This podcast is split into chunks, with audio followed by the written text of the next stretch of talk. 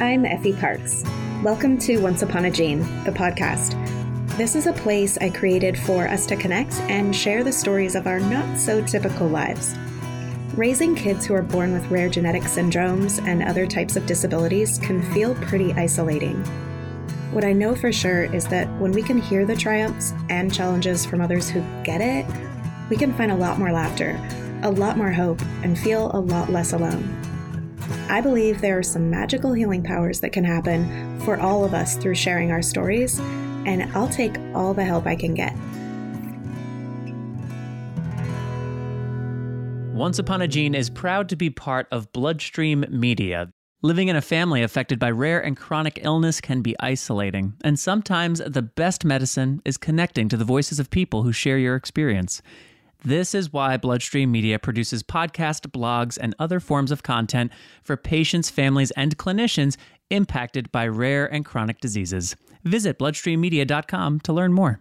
Hi there, and welcome to the show. This is Once Upon a Gene, and I'm your host, Effie Parks. I'm so grateful for you for being here today. I'm getting excited and extremely, I don't even know because I'm trying to ignore it, but we're going to fly our family of four from Seattle all the way to New Jersey at the end of June for our CTNNB1 conference. I'm super excited to meet other families. It's so special to be around rare families. If any of you ever have been, you know, and especially the ones who share your disorder. It's wondrous to like watch all the kids and how similar they are to your own child. And, anyways, I'm super excited and I'm nervous about this travel thing. So send me all your good thoughts and any new tips that maybe I haven't figured out yet, because it's been a while since we've all been on a plane. I have such an incredible advocate on the show today. She's been in the rare disease space for over 10 years. What she hasn't accomplished, I'm not sure.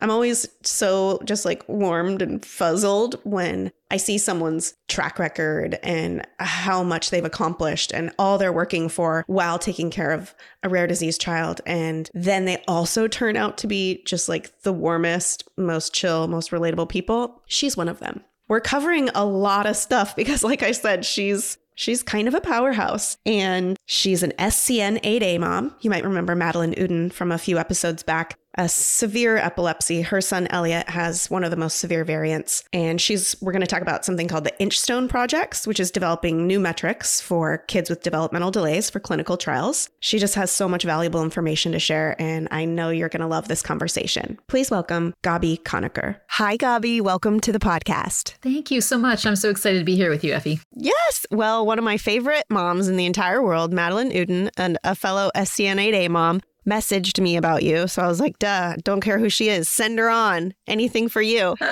so I'm looking forward to it.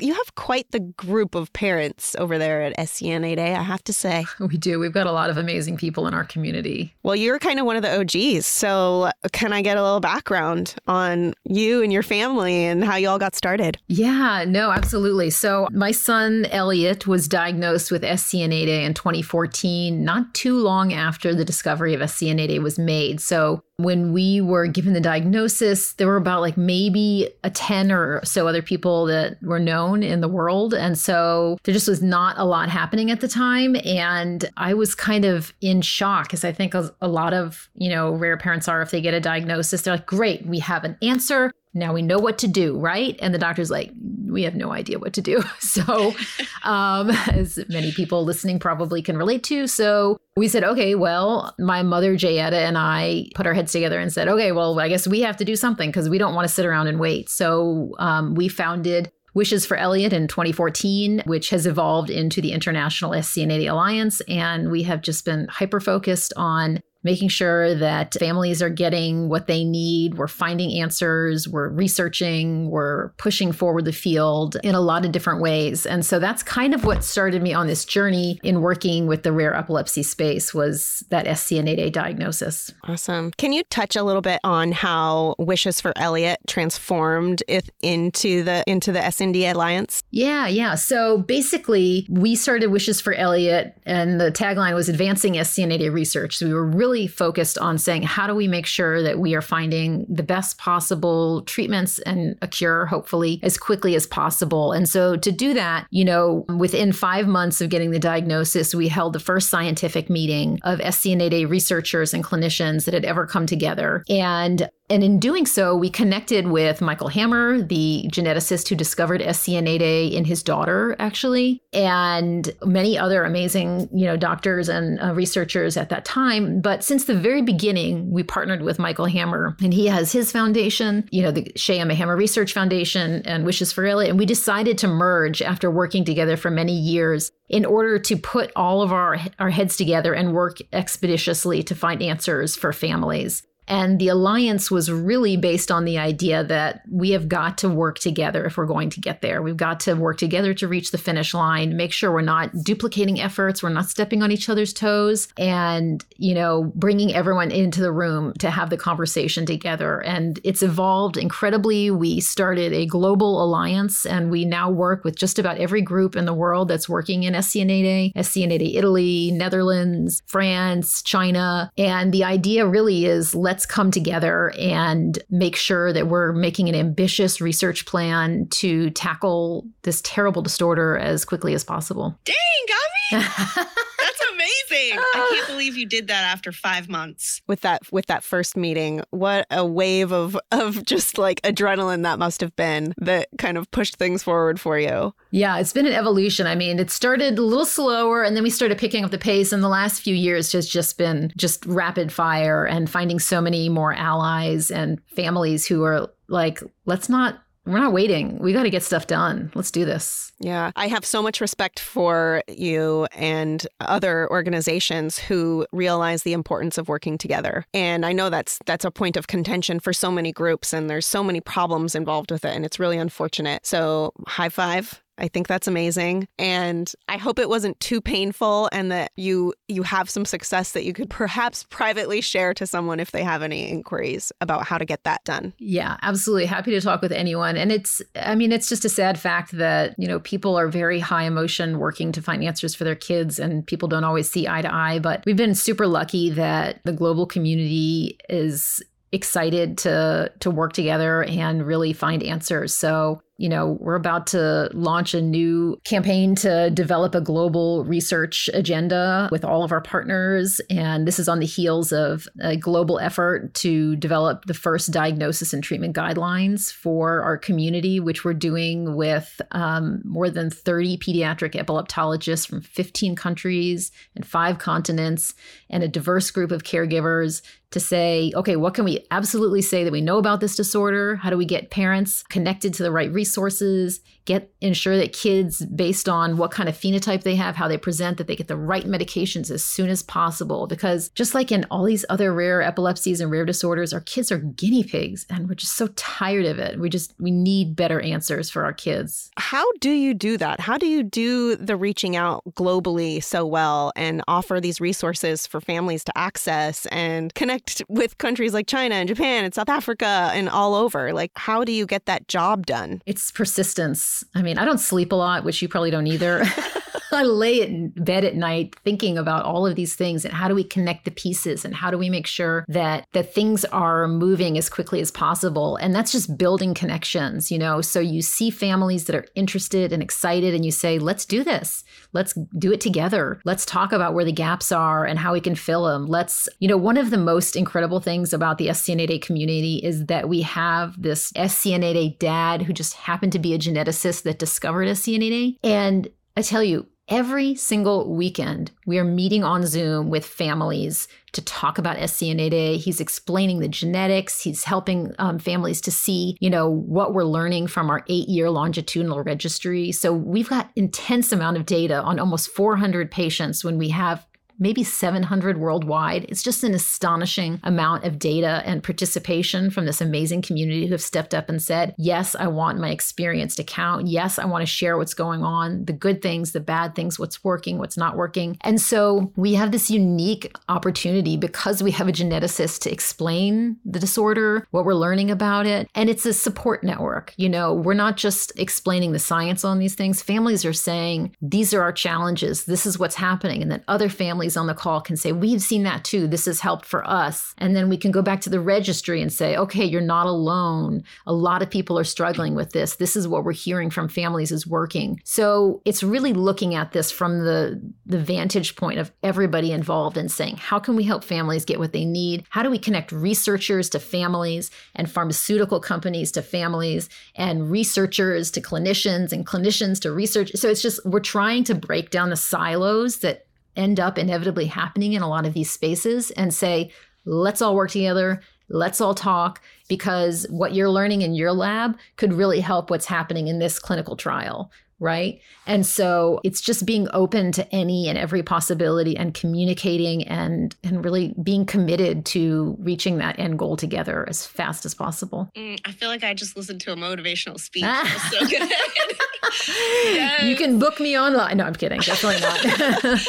You know what I love? So there's a couple common things that I hear all the time, and rightfully so, but also not necessarily. You know, I hear patient advocacy group leaders saying couple things like we don't want to confuse the families and we don't want to overwhelm the families. And in turn what that does a lot of the time is they're not explaining the things to the families and they're not trusting that these families are open and ready to learn and need that information or just need a little bit you know, smaller bites of it, but that they want to show up and they want to figure it out and they want to be able to ask questions and not feel stupid. And that sure you don't want to overwhelm them and you don't want to confuse them, but that doesn't mean gatekeeping. Oh my gosh, I love that you just said that, Effie, because I feel so strongly that if we do not give caregivers and parents every opportunity to absorb and engage in any opportunity that comes up, we're doing a disservice not only to them, but to our entire community because we can often underestimate what um, caregivers are up for, right? If there's something that we see a straight line or even a curvy line towards better treatments or care for our kids, caregivers are going to hop on that. And if we try to say, oh, it's too much, they've had too much, we got to like, we have to protect them. I don't want to coddle my families. I want to give them every opportunity to see what's happening. We do this incredible um, series called SCN8A Unraveled, where we take recent publications of scientific, you know, literature and research that's been going on, and we meet with these researchers and we break it down into plain English so that every family, no matter what education level you have, if you understand science or not, you're going to be able to access all of the latest research in this disorder so that you can take that information and bring it to your doctor and say, I heard this. Can we talk about this? Or, you know, you know, I heard that, you know, this is potentially something that might come up for SCN8A families. What's my risk? Right. So it gives families the opportunity to really have access to all of the information is out there instead of saying oh it's in it's in science jargon you know they don't need to know about it. We'll, we'll break it down you know and say here's some little tidbit. We want them to get the full picture and ensure that they have access to any clue that's going to help them find better answers for their kids. Because when we do that, they then come back to us and say, Oh my gosh, you know what? That brought up something for me. This is something that's going on with my kid. And then we get new hypotheses that we start to study and learn from and ask other families about. And that's why, how we learn because we listen to families and we give them access to all the possible information we can. Yes, I love that. And I love that unraveled session that you hold. I mean, that could be valuable for people who aren't even dealing with the dis- same disease to even just like get ideas, but to also kind of hear the language and see how things are broken down. That could be really helpful for j- more than SCN8A patients and families, that's for sure. And yeah, when you're giving people the information and the access and you're empowering them and you're trusting them and you're letting them decide what they can handle and what they can't handle and what they want to know, you're just building them up. And when you can build someone up, especially when they're going through the ringer like this, you almost no doubt will inspire them to take action of some kind.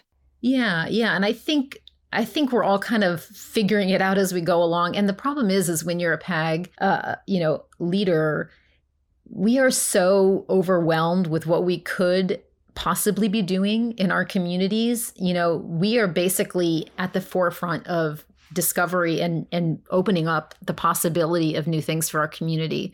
So everything you choose to do means that you're not doing something else, right? So I mm. think um and I'm seeing more groups do this where they're kind of doing this unraveling and they're kind of helping families understand the basic science.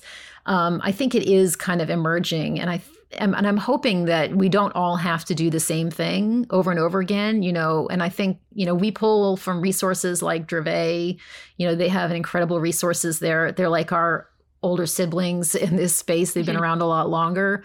Um, and we also do work through a project called DEE-P Connections. It's like the Developmental and Epileptic Encephalopathy Project. And the idea there is, is that let's not have the same thing going on over and over and over again. It's like, okay, if we are talking about uh, autonomic dysfunction in people with rare epilepsies, we're all going to have the same questions. And so we do a webinar on that and we open it up and we bring caregivers on to talk about it. We bring in professional experts to talk about it and they go and then we like record it and we put it online and families can ask their questions and it's just it becomes an enduring resource for the DEE community, right? Um, this group of rare epilepsies, then they can go there and say, "Oh my gosh, is this what's going on?" Instead of all of us having to make these resources over and over and over again for each of our communities.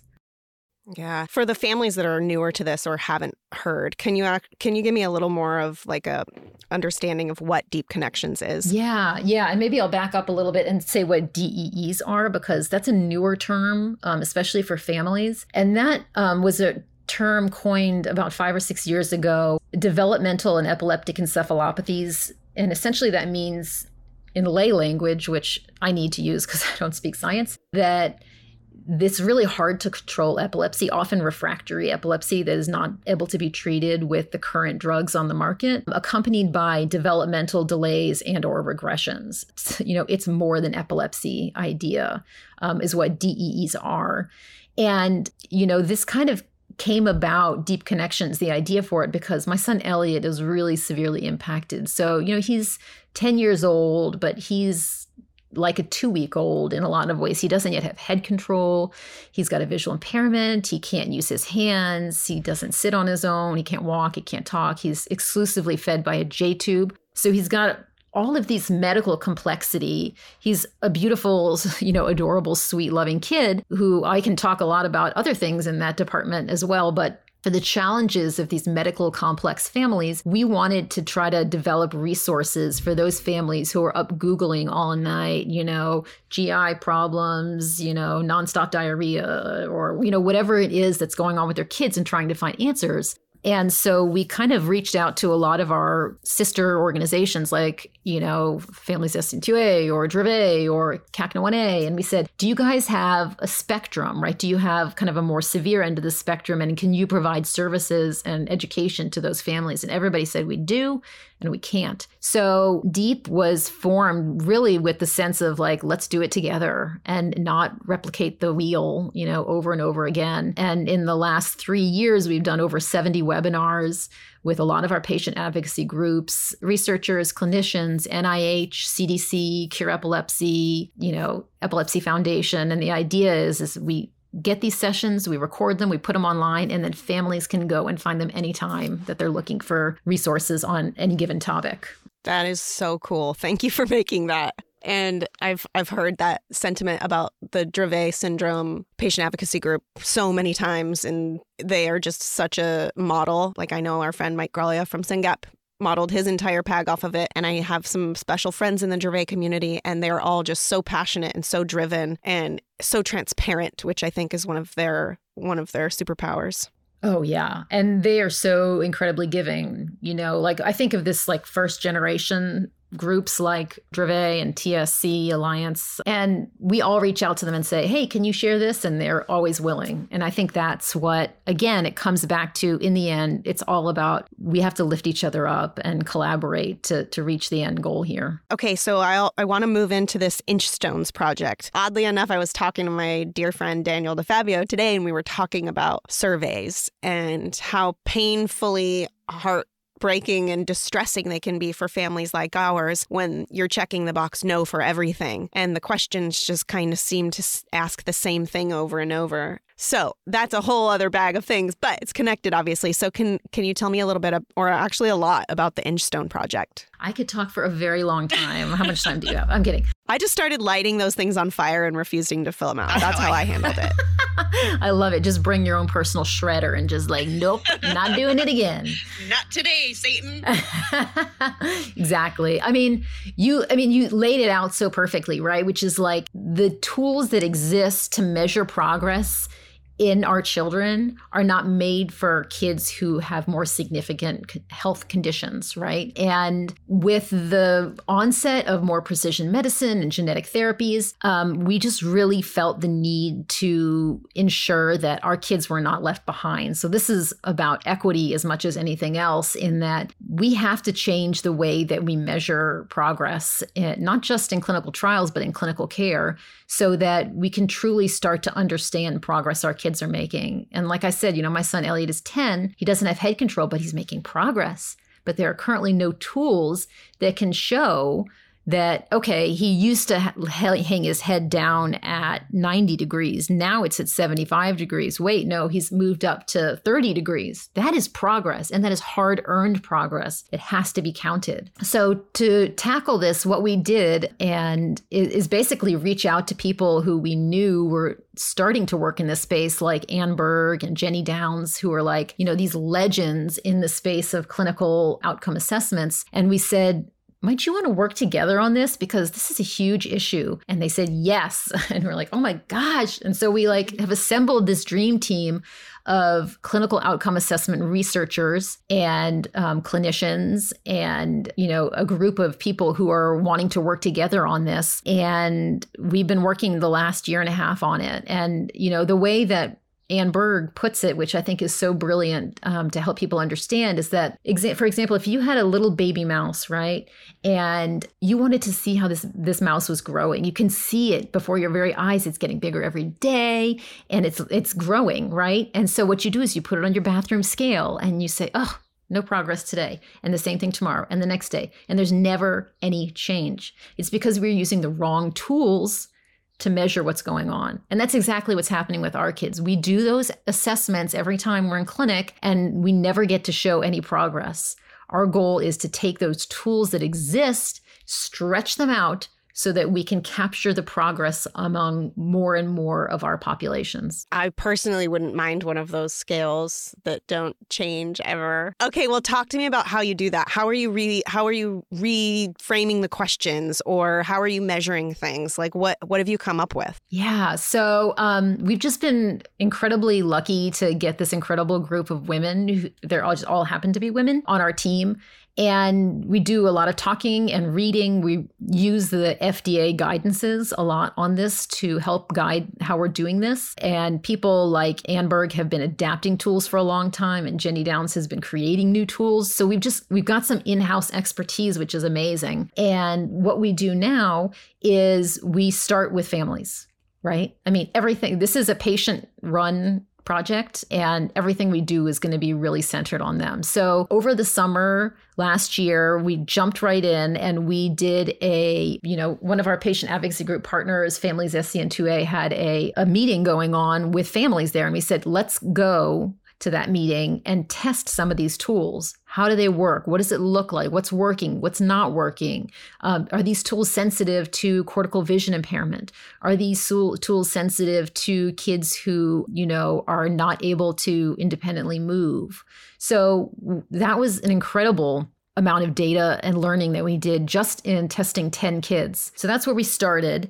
And then we took that learning, we presented it at the American Epilepsy Society meeting, got more feedback from um, our professional colleagues, and we've built a support team around us too. So it's not just our research team. We have a steering committee of experts who are clinicians and researchers in this space that help guide um, our work. And we also have industry or pharmaceutical companies that are sitting at the table with us to help us look at what we're doing and say, is this going to work in a clinical trial? So we're really pulling in everybody. We've got patient advocates, we've got pharmaceutical companies, we've got researchers, we've got clinicians, and we're all working together to try to figure out where we need to go and how. And so you know, to date, we've done that. Our goal now is that pretty soon we're going to be releasing a survey for families that is going to get at the heart of what matters most to us, right? So, you know, Effie, if I asked you, what do you most want to see? That's what we need to base these surveys off of. That's what we need to base these tools on. And one of the things I said was head control, right? That's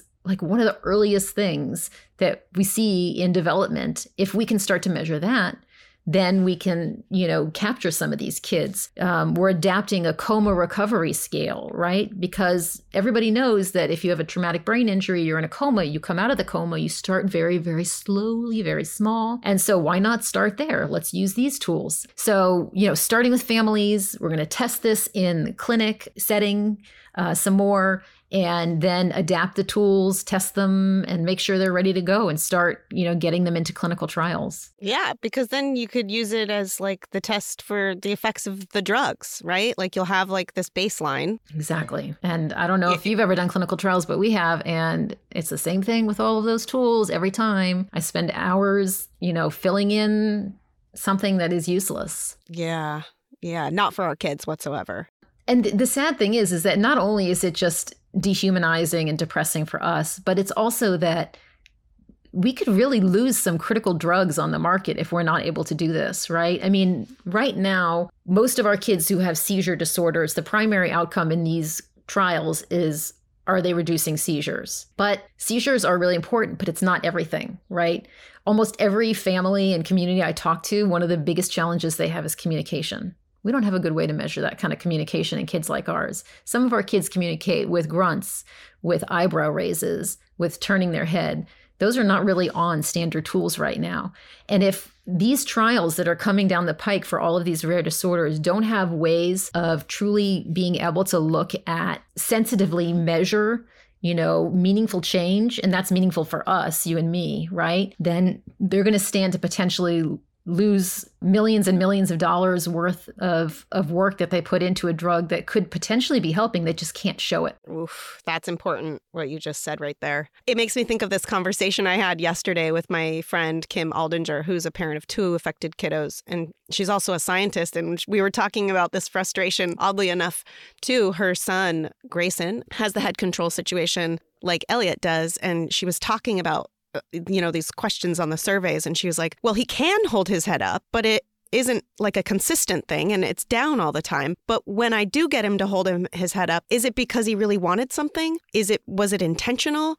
Was it this or was it that? And you can't just answer a question on a survey when you don't know why and when it's happening.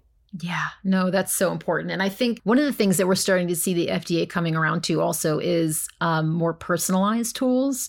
So, one of our researchers, um, Chapman, runs a company called Ardea Outcomes, and they have a tool called Goal Attainment Scaling. And it's this amazing tool that has been used in clinical trials uh, already that measures progress against oneself.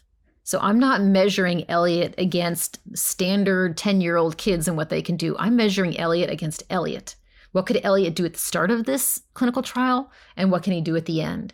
And when you do it that way, just think of how much you could stand to measure if it, you're really looking at an individual's progress as opposed to some, you know, generalized questions on a form. That seems so obvious and basic to me. Why do you think that things like that haven't necessarily been implemented just because change is hard or because the ideology over like a control group and all of this stuff is so important and like why is that yeah, I think it's a great question. And I think probably it has something to do with the fact that a lot of what we've been has been done has been like looking at popu- like you know, a population of kids you know, in a trial over time and not necessarily really looking at the individualized version of progress, right? And I think it's emerging as something that is is more seen as uh, valid but previously, you know, everything has to be, and still it does have to be, but it has to be, you know, validated in a very specific way. And you have to show progress over time and repeatedly within um, a group and a population. And so there's just so many requirements as to how these tools have been made in the past that I think, you know, it's just really starting to become more common that people are thinking, we can do it this way. We just have to adapt it a little bit and get a little bit more creative about how we're doing this. Mm-hmm. Which, if anyone's good at it, I mean, Come on. I have a question about the clinical trial stuff. I've been a part of this community for a couple years now, and I've been involved with many events and conversations, and I see them now. I just saw one again on yesterday on LinkedIn. These conversations that are being held at conferences about designing the clinical trial with the patient in mind. Why are we still just having that conversation? What is changing? You've said you've been in a lot of clinical trials. Have you seen things adapted and changed in your experience? And is this Inchstone stuff being implemented now, like on an experimental level? Will it be soon? Like, when is the change going to happen? And when are we going to stop just hearing kind of the lip service about it, I guess, to be a little sassy?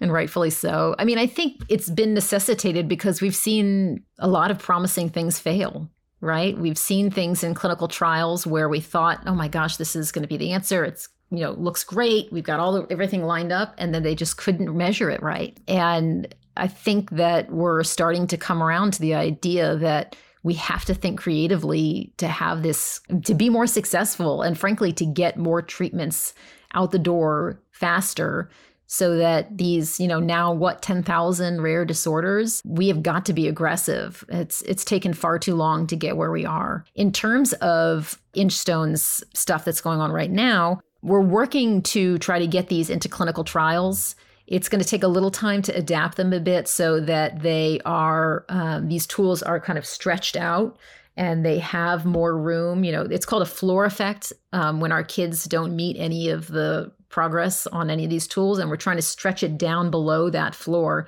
so that kids who are you know several levels below what the first skill is on there have room to be um, measured. So we're working with these with our industry group to ensure that these tools are uh, ready for use in trials that hopefully they're going to start using them. It's called as an exploratory measure where it's not a primary outcome um, and then once we can prove that these are effective and valid tools for measuring progress, then they can start being used as primary outcomes. And the difference with a primary outcome and, and exploratory or secondary, the primary outcomes, if they don't meet those primary outcomes, they don't get to market. So that's why we want to see these eventually become, you know, tools that are used as primary outcomes. And, you know, things like quality of life, which, you know, Jenny Downs has an incredible tool that we're adapting to capture quality of life in our kids. And that is, if there's any valid measure out there, I think that's it. All of us, we want a better quality of life for our kids. And so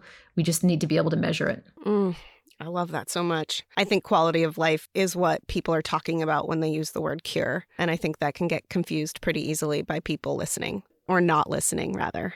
Well, thank you for being a part of that. Gabi, I'm like kind of blown away. You're so smart and amazing and you've started these foundations and you're you have a global reach and you're offering all of these resources and you're building other collaborations and you're creating so much and I don't know how you do that even without sleeping because there's only 24 hours. So, wow, really? I I surround myself with really amazing people and I mean that's the only way to get anything done. No person alone is going to be able to do anything. It's just that I've been able lucky enough to just seek out and find and ask people. I said, "Will can we do this together?" And when you ask, a lot of people are willing. So, amen. Yeah. I welcome a survey. I, I hate surveys, but I welcome a survey that won't ask me in 900 different questions if Ford walks and how he walks. So, I this is such important work.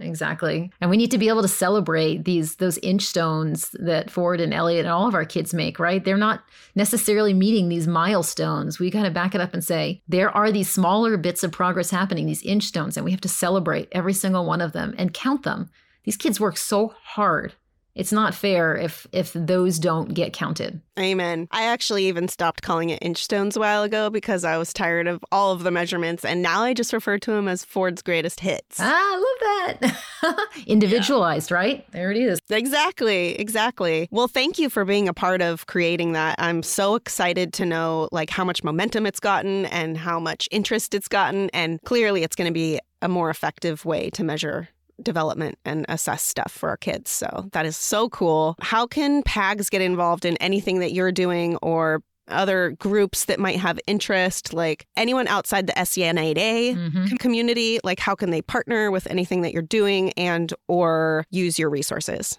Yeah, I mean, anything that we have out there anybody can use i have no proprietary you know what i mean i you know i think that's really I, if one of us can win then you know, I want it to be a win for as many people as possible. So, you know, visit our website. If you see something there and you want to talk about it, just send me a message. I mean, I'm super open. I love taking meetings with new groups, with groups that have been a while, or maybe just finding us. You know, DEE-P Connections is open to any patient advocacy group who wants to be a part of it and, and find ways of getting better, better information for our families to be able to uh, feel empowered and advocate for their kids. And for Inchstone, you know, if you are interested in this kind of work, be in touch because you know we have patient advocates who help guide our work. Um, we're about to be putting out this survey that i mentioned and we want to get as many families as possible to fill that out so that when we're developing these tools your voice is heard and you can make sure that what we're doing will include your kid. Okay well please keep me posted on when that survey comes out and i will definitely share it with this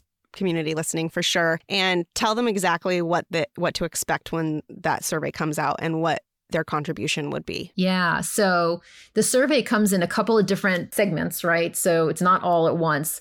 And um, so, like 30 minutes here, 30 minutes there. It is an investment. And believe me, I know that life with a rare kid, you don't get 30 minute segments. So you can save it and come back later. and we'll offer gift cards for people. We want to respect that your time is valuable. And so, and then once you submit that, we're going to take all the data in. You know, we're hoping we can get like anywhere between 250 and 500 families filling out that survey. We will take that data and we will push it back out to the community. We do sessions where we share with the community what we're learning and what we're seeing and how families and, and patient advocacy groups can contribute. We will publish things so that you can take it and show it to your doctor and say, see, this is important. And uh, ultimately, you know, hopefully within a few years, you'll be starting to see tools when you sign up for clinical trials that will actually be able to measure your kid that's where we hope to end up. So cool. Well, I just have one more question that I might sort of put you on the spot for. But my friends, Sean and Kyle from the Two Disabled Dudes, uh, have inspired me to ask some people. And I just love your energy so much for a thank you note. So, is there anyone that is top of mind right now that you would like to just send out a little thank you note to? Oh, that's so cool. Wow. I have so many people that come to mind. But I mean, I think my co founder and my mom, Jayetta, she is the big thinker. Inchstone is because she saw it and said, nobody's doing it. Okay, I guess we'll do it. So she's she sees the possibility there. And I she's a dreamer. And we have built what we've built because she is a visionary. And um, I'm just so lucky that I get to work with my mom every day. it's kind of crazy. That's so beautiful. It just put a smile on my face. Is there anything that I didn't ask you that I should have, or anything that you want to leave before we close? I do work in these different spaces, you know, but I think I just hope that, you know, for my journey, it's been really a long, hard one. And you know, our SCN8A community is very sadly, you know, out of 700 kids worldwide, we lost three kids in one week. And I just want each of you to think about just as hard as life is, I hope you can take the time to celebrate and love on your kids, snuggle them, and celebrate every inch stone and every bit of progress that they make. Because, you know, the reality is is we have to enjoy our kids while we've got them. And hopefully as new treatments come out, that'll be for longer and longer. But I know I often get stuck in the weeds. So I wish people said that to me more often. You know, just stop and take it in. Thank you so much for that important reminder. I really appreciate it. All right. Well, you're the best. Thank you, Gabi, for being my guest. It was so nice to meet you. I am so thrilled to know you exist. Like, thank you, Madeline, because I can't believe I haven't came across you yet.